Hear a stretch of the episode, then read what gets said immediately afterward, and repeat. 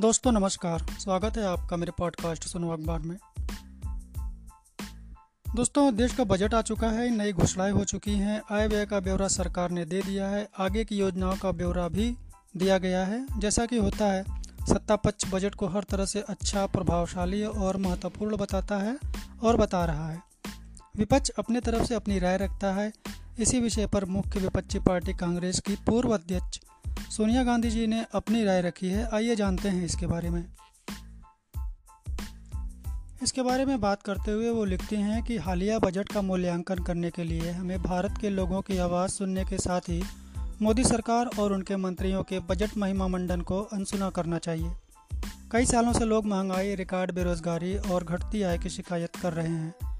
यह बजट न सिर्फ़ इन गंभीर चुनौतियों के समाधान में विफल रहा, बल्कि इसने गरीबों के लिए बनाई गई योजनाओं में आवंटन की कमी और संपर्क सरकार द्वारा लाए गए कानूनों में निहित उनके अधिकारों को कमज़ोर करके इन समस्याओं को और गंभीर बना दिया है। यह मोदी सरकार का गरीबों पर मौन प्रहार है। फ़िलहाल अमीर भारतीयों को छोड़कर सभी भारतीयों की स्थिति चिंताजनक बनी हुई है। आरबीआई के उपभोक्ता सर्वेक्षणों के अनुसार अधिकांश लोगों को लगता है कि नवंबर 2019 से हर महीने आर्थिक स्थिति बिगड़ती जा रही है।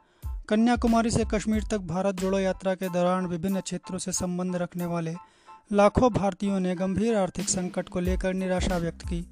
चाहे गरीब हो या मध्य वर्ग ग्रामीण हो या शहरी, सभी महँगाई, बेरोजगारी और घटती आय की तिहरी मार से परेशान हैं। मोदी जी और उनके मंत्रियों को यह सच्चाई नहीं दिख रही है। इस बजट में उन्होंने गरीबों के लिए चलाई जा रही योजनाओं के लिए फंडिंग को इतना कम कर दिया है, जितना एक दशक में नहीं हुआ। बजट के चलते ग्रामीण मजदूरों के लिए अवसर कम होंगे, क्योंकि मनरेगा की फंडिंग एक तिहाई घटाई है। मजदूरी भी जानबूझकर बाज़ार दरों से कम रखी जा रही है और श्रमिक समय पर भुगतान पाने के लिए जूझ रहे हैं। बजट के कारण स्कूल संसाधनों की कमी से जूझते दिखेंगे। सर्व शिक्षा अभियान के लिए फंडिंग लगातार तीन साल तक एक समान रहेगी। बच्चों के लिए पौष्टिक आहार की कमी होगी, क्योंकि मिड डे मील की फंडिंग 10 प्रतिशत तक घटाई गई है।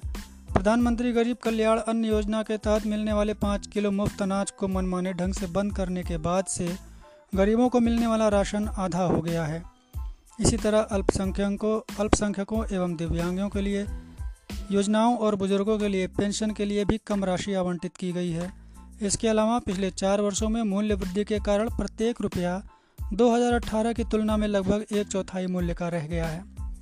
अपर्याप्त फंडिंग और बढ़ती महँगाई का यह खतरनाक जोड़ सीधे सीधे गरीब, वंचित और बेसहारा लोगों को नुकसान पहुँचाने वाला है। भारी संकट के इस दौर में सामाजिक योजनाओं पर ऐसी स्ट्राइक की क्या आवश्यकता थी? प्रधानमंत्री इस पर चुप्पी साधे हुए हैं। यदि हम इसके अर्थ को समझने का प्रयास करें तो पता चलता है कि ऐसा पूंजीगत व्यय की फंडिंग के लिए किया गया है, जिसे बजट में बहुत अधिक बढ़ाया गया है। बेशक हाईवे को बेशक भारत को हाईवे, रेलवे, बंदरगाहों और बिजली की ज़रूरत है, लेकिन मानव विकास की कीमत पर इंफ्रास्ट्रक्चर के लिए फंडिंग गलत कदम है। सामाजिक कार्यक्रम सीधे सीधे लोगों को काम, भोजन, बेहतर शिक्षा, सस्ती स्वास्थ्य सेवा या उनके हाथों में कैश प्रदान करके उनका जीवन सुधारते हैं। बड़ी लागत वाली परियोजनाओं पर होने वाले खर्च अंततः लोगों तक पहुँचेंगे, ऐसी किसी उम्मीद के बजाय लोगों को, लोगों की सीधे मदद करना, उन्हें राहत देने के लिए कहीं बेहतर और प्रभावी प्रक्रिया है। सामाजिक सुरक्षा, शिक्षा, पोषण और स्वास्थ्य में भारी कटौती गरीब लोगों को चोट पहुँचाने और भविष्य की हमारी प्रगति को अवरुद्ध करने वाली है। स्मरण रहे कि स्वस्थ और शिक्षित आबादी ही समृद्धि की नींव है। कई आवश्यक योजनाओं की फंडिंग घटाकर सरकार ने न केवल गरीबों से पैसा छीन रही है, बल्कि उनके अधिकार भी कमज़ोर कर रही है। संपर्क के दौर में शिक्षा, भोजन, काम और पोषण के कई अधिकार कानून में निहित थे। हमारा सोच यही था कि अधिकारों की गारंटी देने वाले कानून सरकारी योजनाओं से बहुत अलग होते हैं। अधिकार आधारित कानून नागरिकों को उनकी बुनियादी ज़रूरतों की पूर्ति में तो मदद करते ही हैं, उन्हें सरकार से अपने अधिकार मांगने के लिए सशक्त भी बनाते हैं। यह गरीब, कमज़ोर लोगों के लिए विशेष रूप से मददगार थे, क्योंकि संसद ने उन्हें दैनिक आजीविका के लिए उनके संघर्ष में कानून के रूप में ये शक्तिशाली उपकरण दिए थे।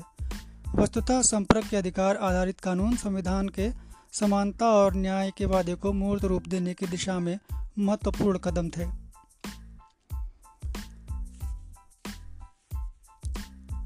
आगे वो लिखते हैं कि हर मुद्दे पर खुलकर बात करने वाले मोदी जी खामोश हैं और संसद में बहस को रोक रहे हैं। अपने कुछ अमीर दोस्तों को लाभ पहुँचाने की प्रधानमंत्री की नीति ने लगातार आर्थिक आपदाओं को जन्म दिया है। चाहे वह छोटे कारोबारों को नुकसान पहुँचाने वाली गलत ढंग से बनी जीएसटी व्यवस्था हो, नोटबंदी हो, तीन कृषि कानूनों को लाने का विफल प्रयास हो या फिर कृषि क्षेत्र की उपेक्षा हो। विनाशकारी निजीकरण ने बेशकीमती राष्ट्रीय संपत्ति को चुनिंदा निजी हाथों को सस्ते में सौंप दिया, जिससे बेरोजगारी बढ़ रही है। अनुसूचित जाति और अनुसूचित जनजाति के लोग विशेष रूप से रोज़गार के लिए परेशान हैं। क्या यह यही वह अमृतकाल है जिसका मोदी जी चाहते हैं कि हम उत्सव मनाएँ। तो दोस्तों, आज के बजट की चर्चा, आज के पॉडकास्ट में सोनिया गांधी जी की तरफ़ से यहाँ तक और अगले पॉडकास्ट में फिर आपसे मिलते हैं। तब तक के लिए मुझे विदा दीजिए। नमस्कार।